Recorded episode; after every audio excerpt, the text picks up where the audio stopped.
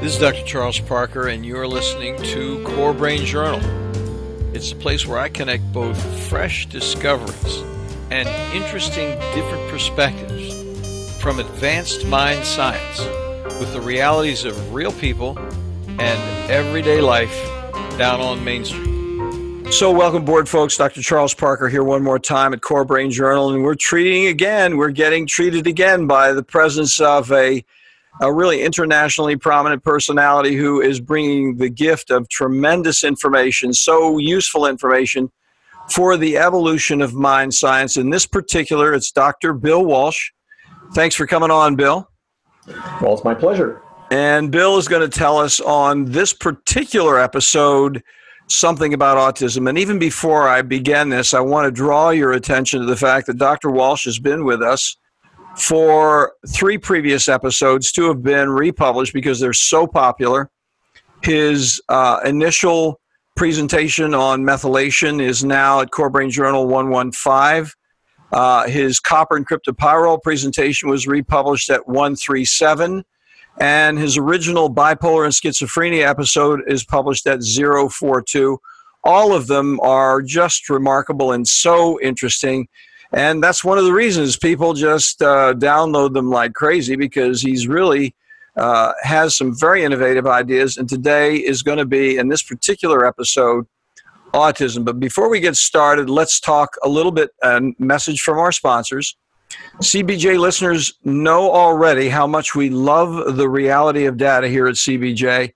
And today we welcome our clinical friend and our new sponsor partner, Direct Health Access Laboratory.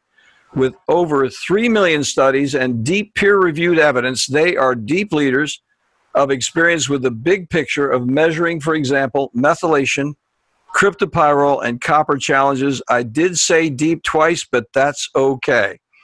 They're a global service with a molecular focus. Stay tuned, more in mid-episode. And in addition, C B J listeners also know how much we appreciate detailed improvements of mind care on many different levels. Today, we're pleased to welcome an additional new sponsor and partner with a deep interest in comprehensive, fresh options to address the complexity of adolescent treatment failure nationally and internationally. For eighty years, the nonprofit Barry Robinson Center teams in Norfolk, Virginia, provide residential care on an evolved family, interpersonal, and global level, and comprehensive is what they do. Take a look at their website. And by the way, they're TRICARE friendly. More later. So let me tell you just a little bit about Doctor Walsh. I want to send you back to the other show notes, but I think it's important to note right at the outset that Doctor Walsh is president of the nonprofit Walsh Research Institute near Chicago and directs physician training programs in the U S, Australia, and Norway. During, he's also been to Japan, I recall. During nutrient syst, pardon me, during his thirty years uh, of research uh, as a scientist and engineer, Doctor Walsh developed a science-based nutrient system that has helped thousands of patients challenged by behavior disorders. And this is a key issue. See if there's anything we didn't check off. Depression, anxiety, schizophrenia, A D D, autism, Alzheimer's disease, and is used by doctors throughout the world, even for personality disorders. Now, we used to think when I was a kid that psychoanalysis was the treatment for personality disorders, and we, as they say in the street, have come a long way. So Doctor Walsh, uh, Doctor Walsh's research, biomedical details, uh, really changing the whole uh, picture of insufficient treatment with modern psychopharmacology. His book, Nutrient Power, describes his findings and the advanced nutrient therapies which correctly uh, address biochemical and methylation imbalances that are causing learning, behavioral, developmental, and mental health issues, and the topic for this evening, autism as well. So welcome aboard, Bill. So thank you so much again. I just love talking to you. And tell us a little bit about what's going on with you. You said something offline before we got started. You're writing one book, and you've got another book you're you're already working on. So tell us a little bit about what you're doing in that regard, and then we'll get into the subject of autism. Well, I'm all excited about uh, the area of bipolar disorder. Uh, in clinical work, I had seen more than sixteen hundred patients diagnosed with, with bipolar, and I was always disappointed at uh, our lack of understanding of what that condition is. So about three years ago, uh, working with a noted psychiatrist, uh, we started delving into the neuroscience and the very and the many mysteries of bipolar, and uh, we we um, appear to have gotten um, successful, and and we now believe we have actually, based on new research, wonderful research by many different people, we believe we now understand the underlying mechanism of bipolar. We found a single mechanism that explains everything. The wow. onset of mania, the descent of mania into depression. We found that a mania causes bipolar depression. And then we understand it also explains why um, a, a, a period of, of depression re results in a return of mania, and why people can be trapped in these cycles of mania and depression the rest of their lives. So that book is about eighty percent finished, and we're, I'm looking forward to finishing it, because the next book I'm writing, the, the title of the book is The End of Autism. Uh, we have a strategy for eliminating autism from society, and it's not at all the direction that most of my, my friends and colleagues are taking with respect to autism, but it's something that has me very excited, and I think, I think it is the ultimate solution to, to autism. Well, uh, how do you differentiate, if you don't mind my probing a little bit on that, how you see this book is differentiating from some of the things that are currently at play in the treatment of autism, and then we can actually take that trip down that biomedical path as we want to discover more about autism? Well, um, first of all, I started working with autistic patients in uh, the late nineteen nineties. And by nineteen ninety-nine, which is eighteen years ago, uh, I was contacted by the great Bernie Rimland, who was the, you might say, the godfather or the soul of autism research, um, of a complementary medicine type. And he, he found out that I had seen more autistic patients than anybody in the world, and I had the world's biggest chemistry database for depression. And so that's how I got started, really, with the autism community. And uh, he asked me to come to one of his think tanks every year, or maybe sometimes twice a year. He would have people from all around the world, researchers, clinicians, names of people that, that, are, that are still well known in the field of autism. And he asked me to present to the group what I, what I had learned about autism. And, and um, so I did. And it was really an interesting meeting. There were about seventy people around this, sitting in chairs or in this very large room in a circle around, talking to each other. And I gave this presentation, um, a PowerPoint presentation showing what we found.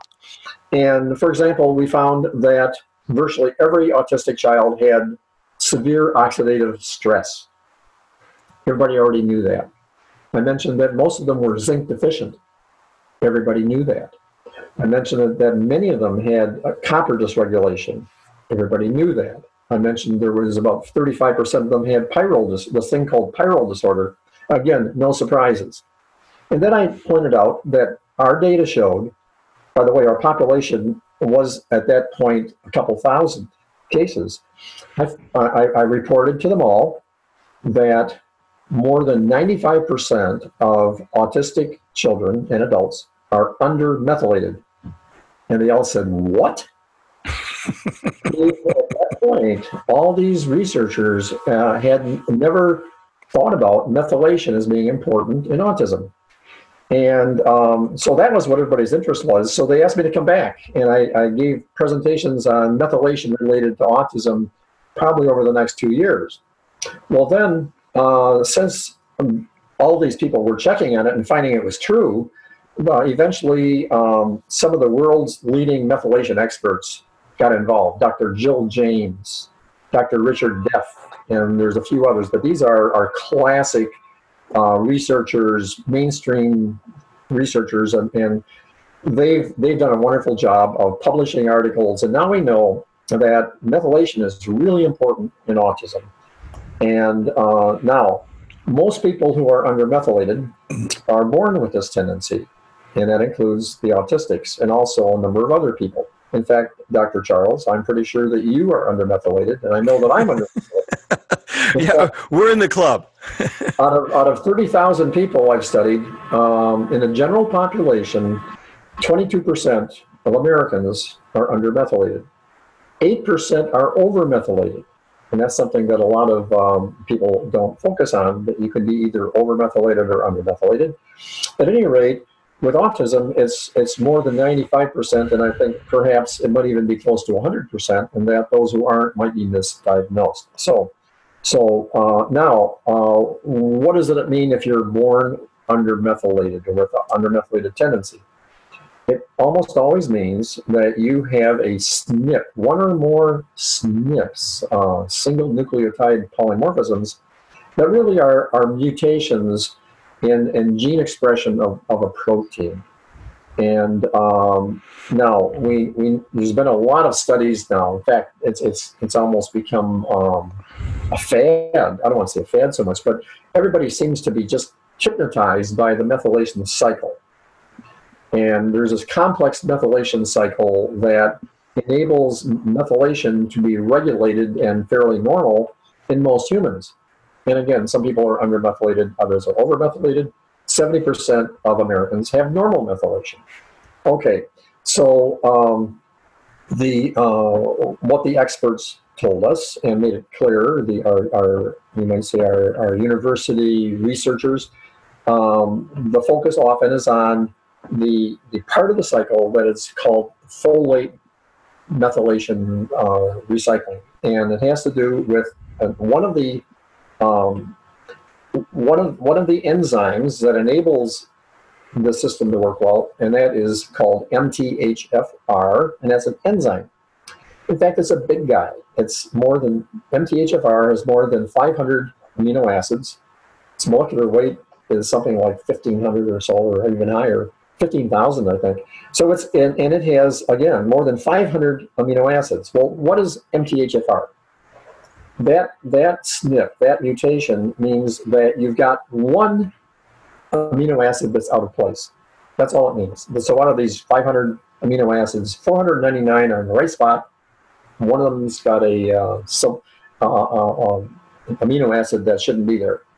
And, and now there's a lot of S N Ps in Uh, in that M T H F R. There, in fact, there seem to be more than eighty of them. However, it matters, uh, the, the, the location of a S N P is really important. And the, the two most important ones are the, the, uh, the uh, six seventy-seven T, and the, the numbers relate to their position on the D N A, actually, and um, on, on this particular, yeah, on the D N A. And the other is a twelve ninety-eight T. And the numbers go up to more than, you know, there's, there's so many different possibilities. Well, anyway, anyway, this is usually the reason why some people are undermethylated. I think I'm, I think I have probably homozygous, uh, which means two copies of the of the six seventy-seven T. I don't bother to check it because I, I don't think it matters for me to do that. Uh, and I, I was born with a tendency for undermethylation. Most doctors are, which is why I, and knowing you, I think you probably are too, yeah. uh, because of what, there are good aspects and nasty aspects of undermethylation. People who are undermethylated tend to be obsessive compulsive, they tend to be perfectionists, they tend to be competitive, they tend to, um, uh, they tend to do their best in school, and if they get into sports, they, they really want to win. Anyway, um, that describes a lot of doctors, scientists, C E Os, e even, um, even, even, presidents of the United States, I suppose. And, and uh, one of the, there are, however, there are a few nasty aspects of this for some people. For, for some people, undermethylation can mean low serotonin activity and depression. For others, it can mean obsessive compulsive disorder. And for children, it, they, it seems to have some tendency or predisposition for autism. No, so the question for me always has been is, what is autism? I've now seen more than six thousand five hundred cases. At one time, with the doctors I worked with, we had seen more autistics than anyone in the world. And again, we have the world's largest chemistry database, I think, still today. Um, so, um, but the real question is, what is it? Uh, once in a, some, some children are born with autism tendencies and autism disorder, but more than eighty percent have this thing called regression. Now, I've talked to hundreds and hundreds of families and heard this really sad story where they talk about having a child born who seemed typical and, and just healthy and, and lovable and enjoyable. And they talked about how this child at the age of a year and a half, eighteen, nineteen months, was beginning to talk, beginning to sing, um, a pleasure to be with, smiling, happy, charming their grandparents and all of that. And then in a very short period of time, often, not always, but often, in a very short period of time, sometimes just a matter of days or a week or two, everything changed and this regression came in. And typically, many of them lost speech completely. Their behavior changed. They no longer had eye contact. They had a divergent gaze. They did, did not want to be with other children or with the family. And they would often just go off to the side by themselves, and they had odd repetitive movements. Many of them, for the first time, developed difficulty in, in, in tolerating foods they had tolerated before. Just a massive change in functioning. So it's, it's always concerned me uh, that we don't really know what happened. I mean, what, what on earth is going on in the brain that could cause such a dramatic change in functioning? And it seemed to be likely to possibly be an event that, because in so, so many cases it happens really suddenly. Um, so uh, I've been researching that and trying to understand that for quite a while, as have many of my colleagues. Um, so my, my focus partly has been on the brain itself and what could cause remarkable changes in brain function that could make this kind of a change. So about eight or nine years ago, I became convinced that autism is an epigenetic disorder. That is a disorder in which uh, environmental insults or physical trauma can permanently change gene expression, permanently change the, the, the, the nurturing of our cells that goes on all day, every day. Every one of our cells, including our brain cells, is nourished every day by our D N A, because our D N A specifies and, and choreographs all these wonderful proteins and enzymes that are, are, are provided for every cell for its functioning. And in epigenetic disorders, and by the way, an example of an epigenetic disorder is cancer. We now know that cancer is an epigenetic disorder caused by environmental insults, usually with people who are predisposed to cancer. In this case, I, I'm quite certain that autism is an epigenetic disorder. And that explains the a couple of things. It explains um, it explains why there's such a sudden change in these kids that happens rather suddenly, because usually it's a single event that affects many genes. It explains why why autism is such a complex disorder. We know their brains are different; they develop differently. We know that many of them have speech problems. Many of them have severe immune problems. Many of them have digestive problems and food sensitivities and on and on. So there's many different systems that have been affected. And uh, that's, that's classic for a, a, a, a disorder that is epigenetic. Another of the greatest mysteries of autism, and I remember this from some of the, the, the think tanks that I've been at, and some very smart people like Martha Herbert and others uh, would often say that the, the, the greatest mystery of all of autism is why does it not go away after onset? Because after autism strikes, true autism, um, that classic autism, it does not go away. It, and there's been a multitude of, of aggressive therapies, and yet it, once it comes, it doesn't leave. That's another classic, um, a classic um, feature of epigenetic disorders. Because epigenetic disorders involve a permanent change in gene expression, which means a permanent change in functioning.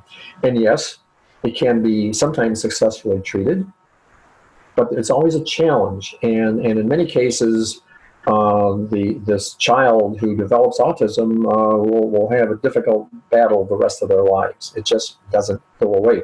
So that uh, has led me to Uh, of course, having had six thousand plus autistic families asking for our help and our doctors trying our best to help them, uh, we've spent a lot of time addressing their abnormal biochemistry, their, um, their lack of development. Uh, my focus has mainly been on the brain, because I know that autism brains are different. They have, we know that they're, they have these mini columns of, of brain neurons that aggregate together, that go through the cortex, through the six layers of the brain's cortex, and they're different in autism. They're narrower. Um, we, we know that uh, different parts of the brain are not as well developed. We know that Broca's area and Wernicke's area in the brain are, are not functioning as well, and are oftentimes found to be smaller in size, and in some cases almost shriveled. That's where speech development occurs. Um, we know that their hippocampus and their cerebellum parts of the brain are quite different. Um, so uh, now that's not the whole story. Of course, we still have the G I tract problems, immunity, and all of that. Um, but my focus has been on, on the brain, and uh, we've developed a number of therapies that, that have helped a lot of people.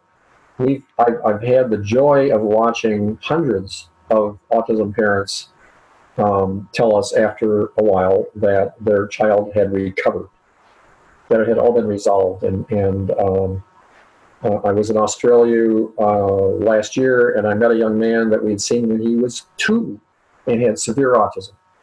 And it took a, quite a while, but uh, he now is a high school graduate going to college. And I met him, and he is typical. He, he's come back all the way. Now, that doesn't happen at a high enough percentage of cases. I mean, um, I have to say that in most cases, we have a, a nice partial improvement without a complete recovery. And uh, eighty-five percent of our patients in outcome studies say that, that they have had a significant improvement, but only about ten or fifteen percent said that they had recovered. Um, it's just a very complex and difficult condition. Uh, autism is not a single condition. There's an old saying, once you've seen one autism patient, you've seen one autism patient. There's a great difference in them. Yes, Bill, this is a profound insight on the complexity of these issues and the gravity of our conversation today. And on this light note, let's take a quick deep breath and thank our sponsors for their support of your fresh insights on Autism Matters.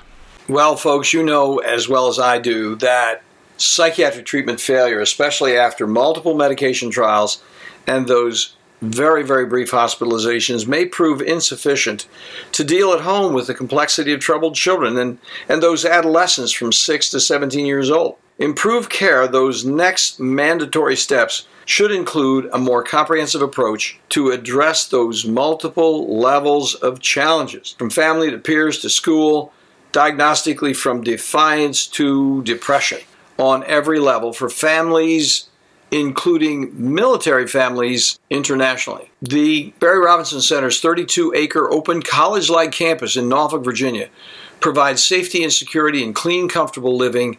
How do we know? We refer folks over there all the time, strongly endorse what they're doing. So for further information, an informed interview, connect at this page, barryrobinson.org forward slash core.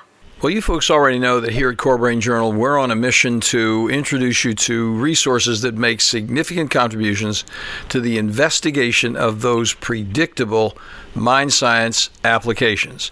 Our colleagues at D H A Lab Group provide a real difference with treatment options for people at every level, from first awareness of mind problems to those frustrating times when even well-informed treatment becomes surprisingly unpredictable. For my entire professional life, from psychoanalysis to brain scans, I've searched for, yes, improved predictability.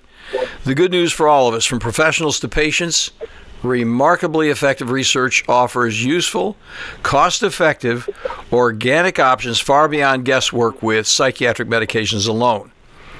D H A lab tests measure unbalanced biomedical details through easily available testing, now available globally for a variety of molecular answers, from, for example, methylation, copper, and cryptopyrrole challenges.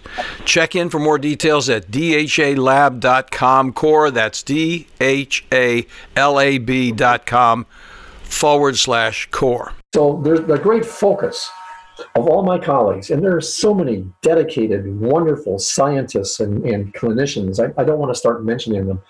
um, because I'll leave out some of the most important ones, but uh, they have they have made great, great insights and the ability to help autism kids and adults. And um, we all know that early intervention is everything. Uh, we learned early on that we can make more progress with a two-year-old in a one month than we could with a six-year-old in a year. Everybody, there's a lot of controversy and disagreement about what autism is, what the cause is, and the basic mechanisms of it.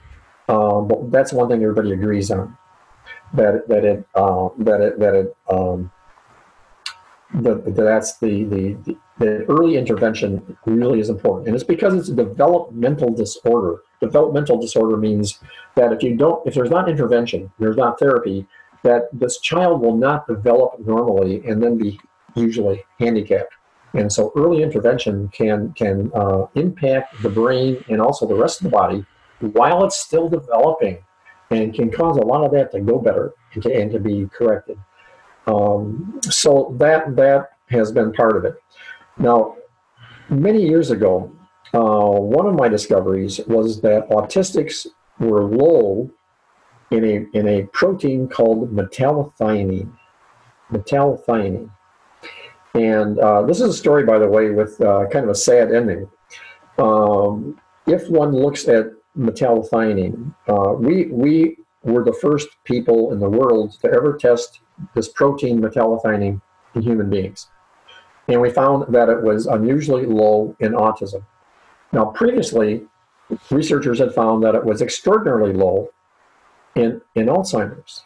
In fact, they found that in studying uh, people who had died of Alzheimer's, doing cadaver studies, they found that the level of this protein was less than one third of normal compared to old people who died of something else. Well, what does metallothionein do? It is the it is one of the primary factors in the blood-brain barrier that keeps nasty things like mercury and other toxics and bad stuff from getting in. It's a barrier. It also is a primary barrier in um, in, in in the intestinal barrier. And it's, again, something that keeps things, bad things from your, your food from getting into the bloodstream.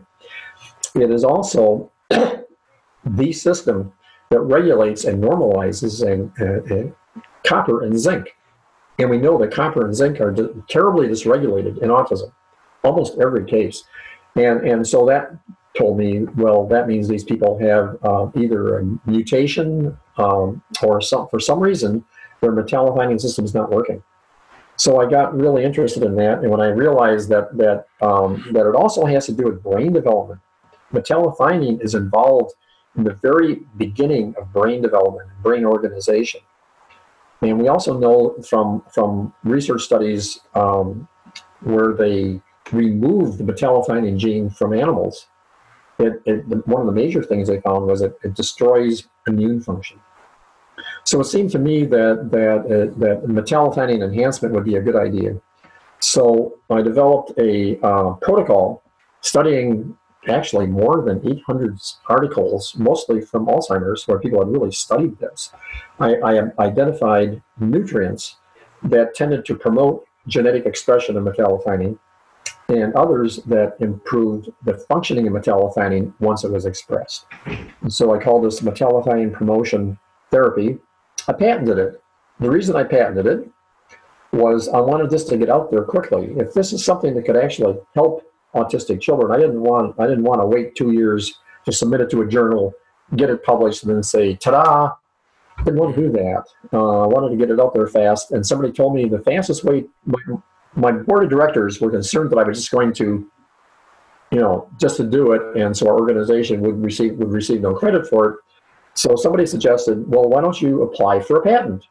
And that way you can immediately have this all written down and, and documented. So we did. We, we applied for a patent for M T promotion for autism and didn't care whether we got the patent or not. We just wanted to get it out there. So then I started re giving talks at these big conferences on M T promotion therapy. We also started doing M T promotion therapy on our autistic population. We gave this to more than two thousand autism patients. Now, we do have been the practice of doing outcome studies. In other words, contacting maybe hundreds of consecutive patients, maybe six months or a year after they had come in, and finding out what happened.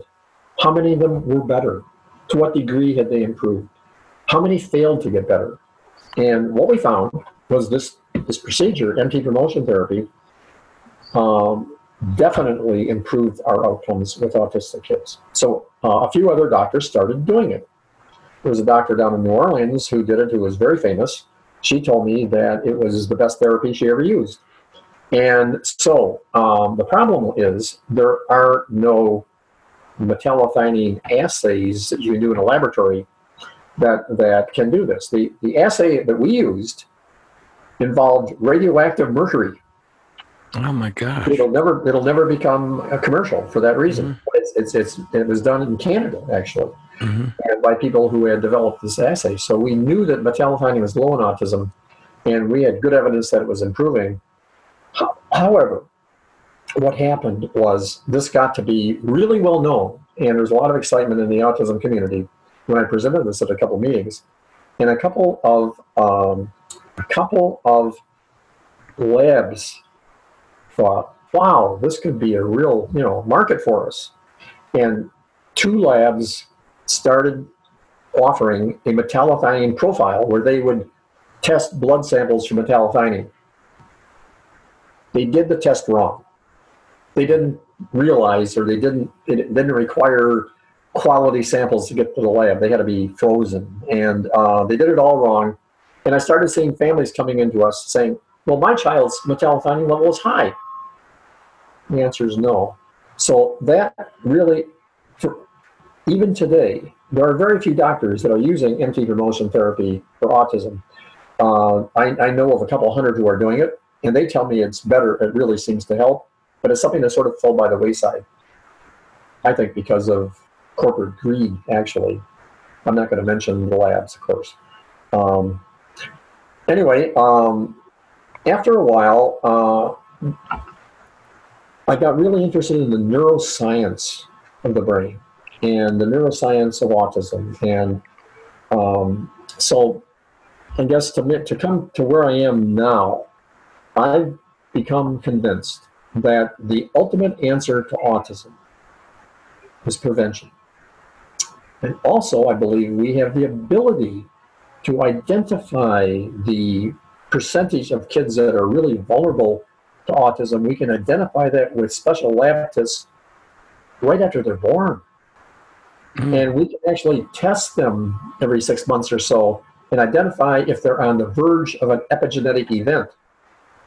Because epigenetic events like cancer and like autism, I believe, involve um, D N A, loss of D N A integrity.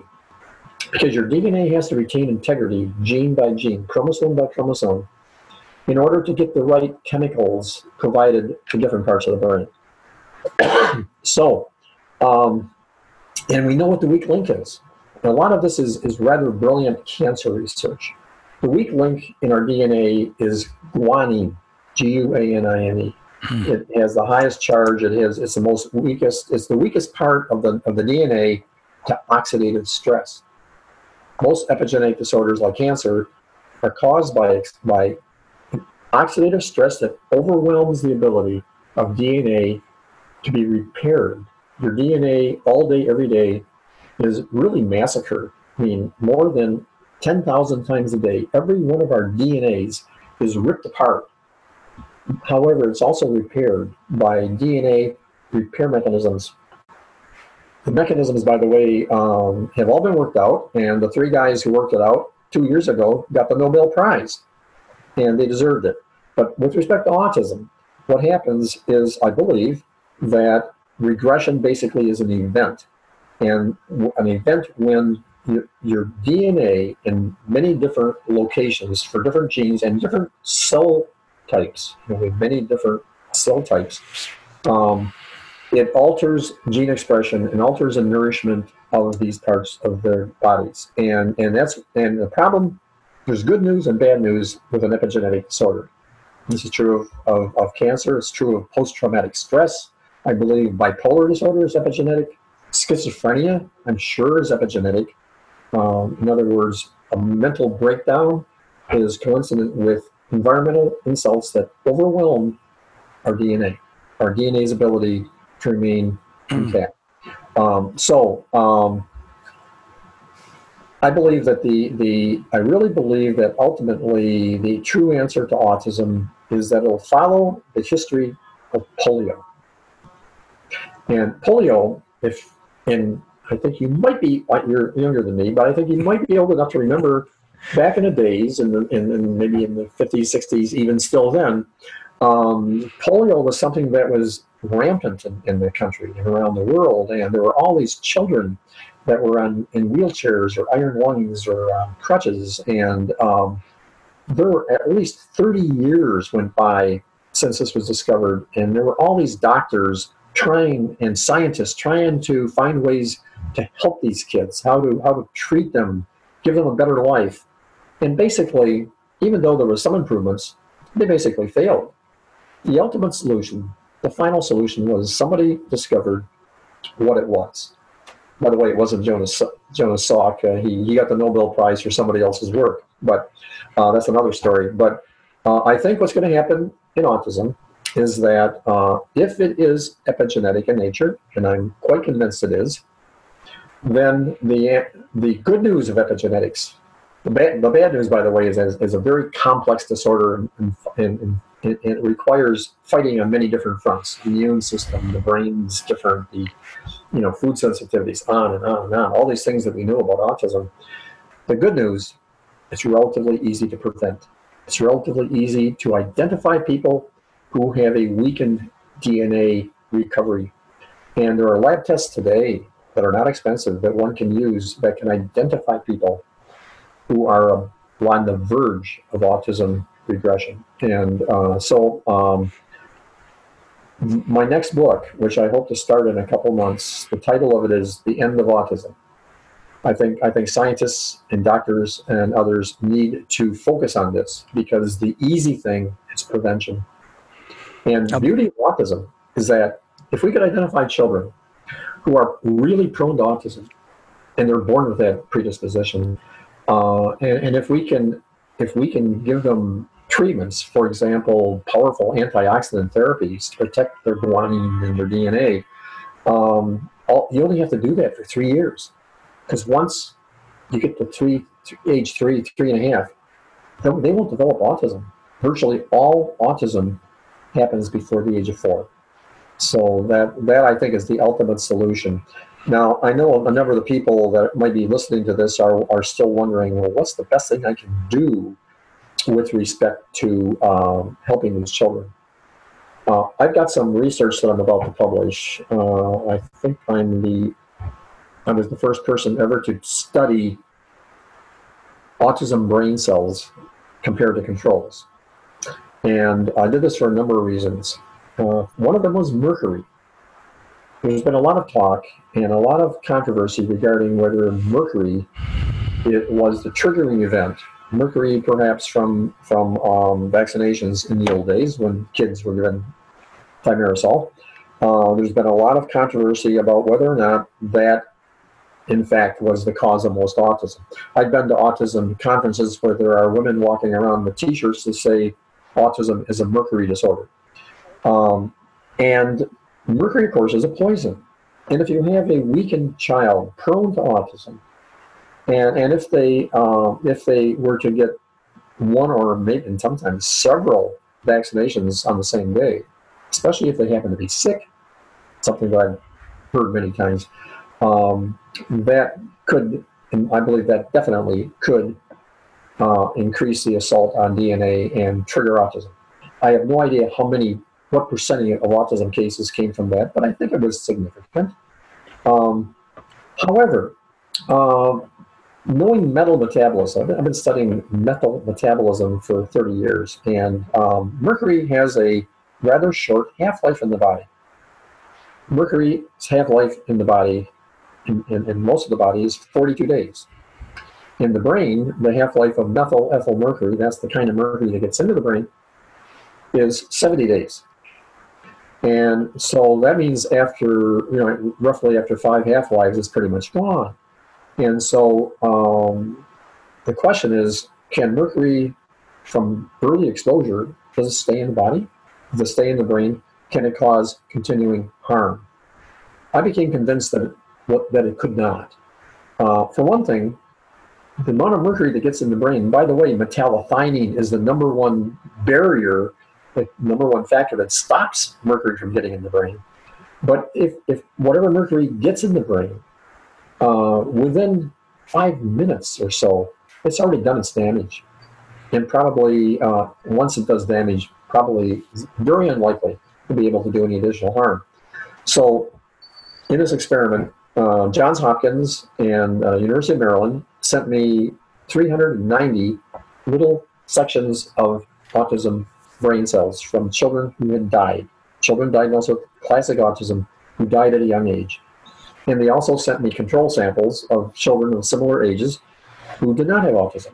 And I uh, got, I was able to use the, uh, the rather fabulous uh, photon source at uh, Argonne National Laboratory, and it's a, it's a the number one nanoanalysis system in the world. And we were able to to scan, raster scan across these tiny little brain brain brain tissues, and accurately measure about fifteen elements. No one's ever done this before. I'm about to, I've got this and I'm about to publish it. We found some really interesting things. But one thing I wanted to do was I wanted to look for mercury. Is it still there? The reason I cared is I had thousands, we had thousands of autism families who told us, my child was okay before mercury, and, and now he or she is autistic. If I could just get the mercury out of their brains and out of their body, maybe they'll be okay.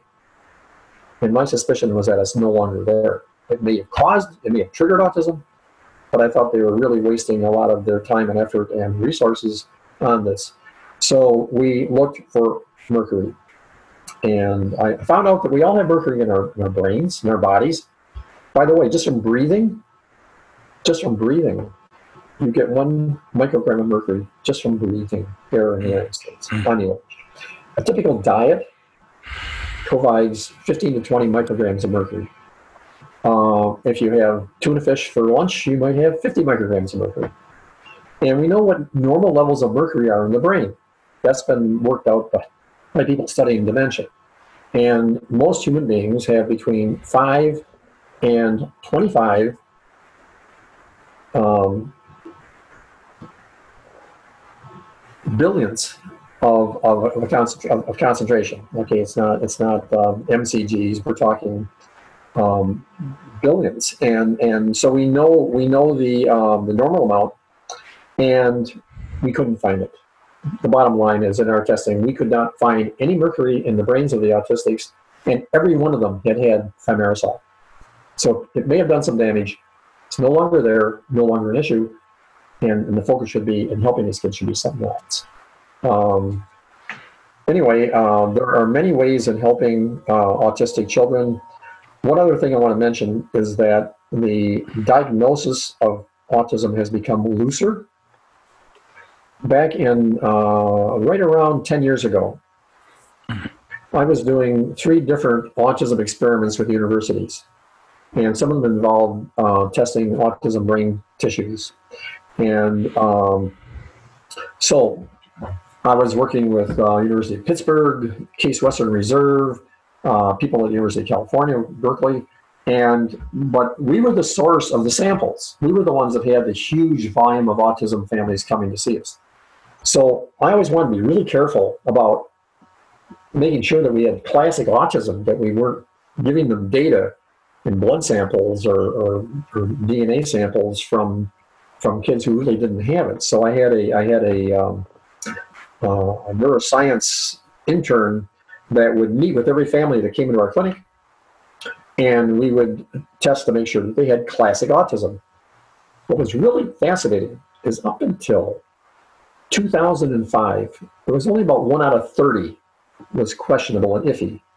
But after two thousand five, everything changed. And we found that about a third of everybody diagnosed with autism didn't have it, or at least mm. didn't have classic autism. Is that right? Autism spectrum disorder is what they called it. Mm-hmm. And there's about thirteen or fourteen classic symptoms associated with classic autism, also known as Kanner autism. Well, um, the what we found is that there were a lot of kids who um, who had four or five or six of these classic symptoms, and they said, well, they're on the spectrum. They're on the autism spectrum. And these are the kids that are so easy to recover because they don't have the epigenetic disorder. Mm-hmm. They're the ones who could real, and, and there's all these cases now of, of, of total recoveries. And the reason is that they, they were able to correct their, their abnormal biochemistry and, and correct things. Um, for example, we saw a lot of children who, um, who um, were quite bright and were kind of nerdy, you might say, and did not, and had terrible socialization, but they were very smart. Well, of course, they were considered to be Aspergers or Aspergish. And uh, these are, we had seen hundreds and hundreds of children like that before. We knew they didn't have autism, and we could help them in our other parts of our clinic. Um, but now a lot of them are called autism spectrum disorder. Mm-hmm. That's so true. Um, so I just wanted to mention that. I think a lot of people don't know that. Classic autism, Kanner autism, is a shocking thing. I mean, I've seen so much human misery. Uh, can you imagine what it's like to have a beautiful young child who is uh, developing completely normally until they're maybe eighteen months old, and uh, and then autism strikes, whatever that means, and then you've got a child that not only is very troubled and no longer communicating with the family and can't tolerate certain foods and on, on and on, um, and you go to the experts and they tell you it's incurable. And this child will be handicapped, severely handicapped the rest of their lives. That's what they're told. Can you imagine what that's like to a parent, to a family? Mm. Even so many times. And my heart goes out to these people. And there's something about autism parents, especially autism mothers, that is different. I mean, I've worked with thirty thousand families. Autism families are different. Their degree of dedication and drive to help their child is remarkable. That's so true. I think I think if you've seen uh, autism families, um, you see that. Now, the first autism family we ever saw came by accident. At the time, we were just working with people who had behavior disorders, A D H D, depression, anxiety, and schizophrenia. And this one in, in uh, late eighteen, nineteen, in the late nineteen hundreds, nineteen nineties, about nineteen ninety-four or five.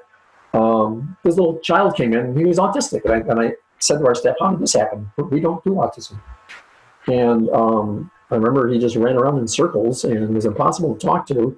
And uh, we, we ran him through our system. We checked his body chemistry. And lo and behold, he got better. The family reported he was remarkably better.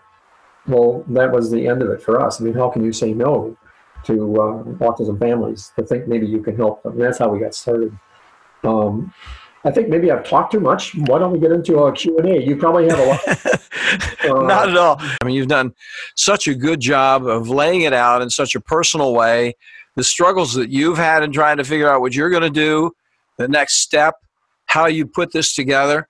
I mean, I think we, we really, uh, unfortunately, we're at the end of our time because I have another one I've got to record here soon. But, uh, you know, I can't tell you how much uh, appreciation I feel for the depth and the uh, sincerity of your presentation, and and the uh, encouragement. I mean, what I have right now is just a whole lot of questions that I think a lot of our listeners do. And I think it might be fun to just come back and talk about that point that you raised while we were talking here, while you, while you were mentioning some of the vagaries of the problem.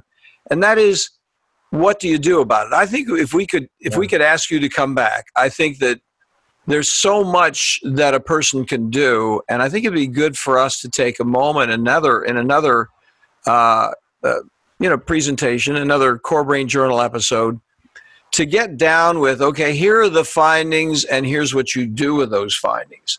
Yeah, I think what's happened. Yeah, what what, what actually what works? works? I think you've done such a great job of saying, "Hey, there's some hope with this problem. We've got good evidence that it's not just plain old mercury. Oh my gosh, let's go off and." go off half-cocked, We're going to look at the complexity, and here are some of the complexities that we have to deal with. Now let's take it to the next step and see the application of that, of that yeah. complexity. If that would meet with your approval, I'd love to have you back, and we'll do that, because I think this is just a, this is really kind of a starter for for a complex complex take a look at what's going on next. Well, I'd be happy to do that.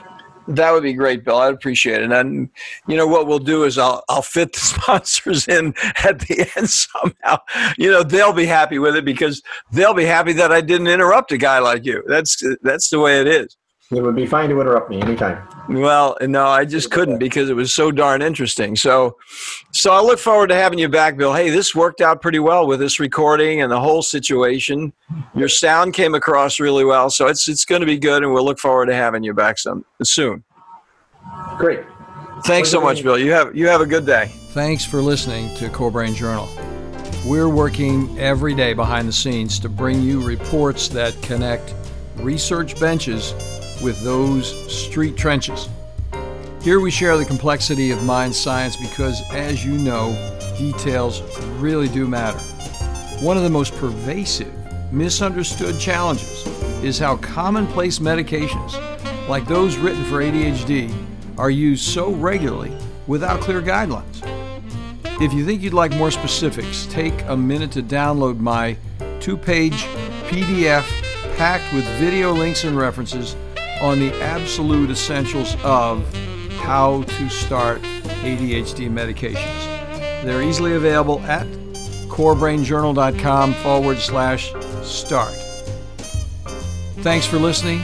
Do connect and stay tuned. Together we can make a difference.